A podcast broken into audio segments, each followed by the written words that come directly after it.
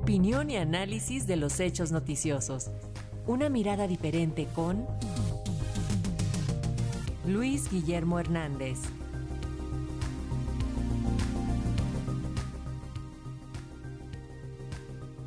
Y efectivamente vamos con el comentario de nuestro compañero, el periodista Luis Guillermo Hernández, quien aborda el tema de la violencia en Tamaulipas y la situación de los cárteles. ¿Cómo estás Luis Guillermo? Bienvenido, buenos días, te escuchamos.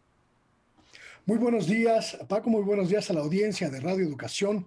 Tamaulipas es y será por mucho tiempo una de las agendas pendientes en el largo, delicado y muy complejo proceso de pacificación que se impulsa en México, una entidad que durante los últimos 30 años ha sido epicentro de la más profunda descomposición social y política que hayamos podido conocer en este país, que no solo rompió en pedazos el tejido social de aquella entidad, sino que la asumió en la violencia constante, incluso institucional, más grave de que tengamos registro en épocas de paz.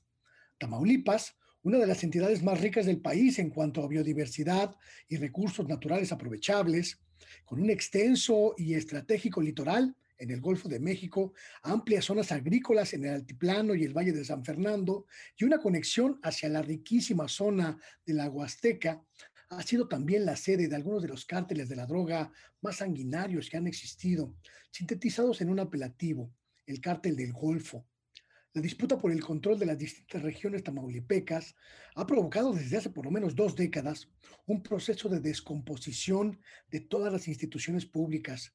Los gobernadores de la entidad, desde los años 90, prácticamente todos, han sido vinculados al crimen organizado.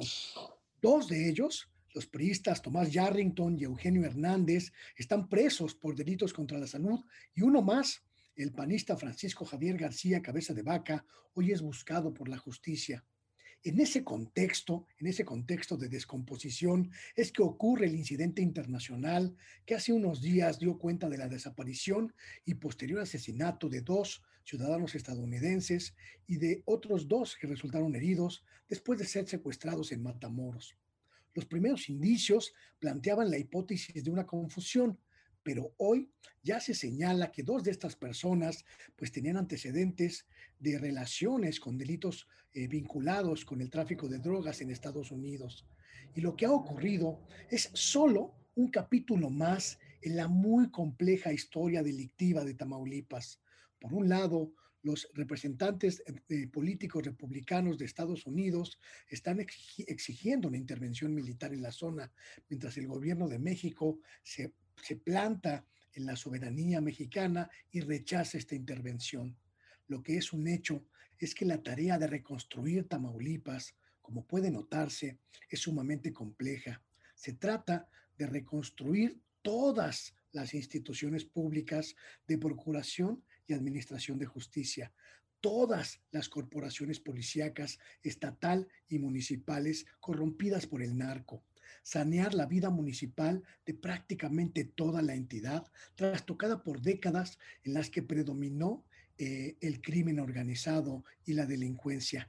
Y también se trata de reconectar a esa sociedad lastimada, afrentada por la delincuencia, con el Estado de Derecho, con el respeto a las leyes, la confianza en las instituciones y la vida democrática.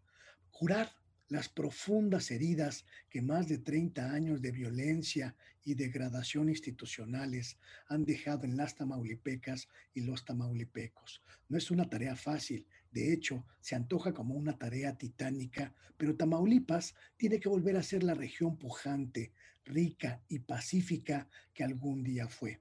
Tamaulipas merece otra oportunidad y todo el país toda nuestra república tiene que empeñarse en ese esfuerzo. Tamaulipas es grande y debe volver a hacerlo. Ese es mi comentario.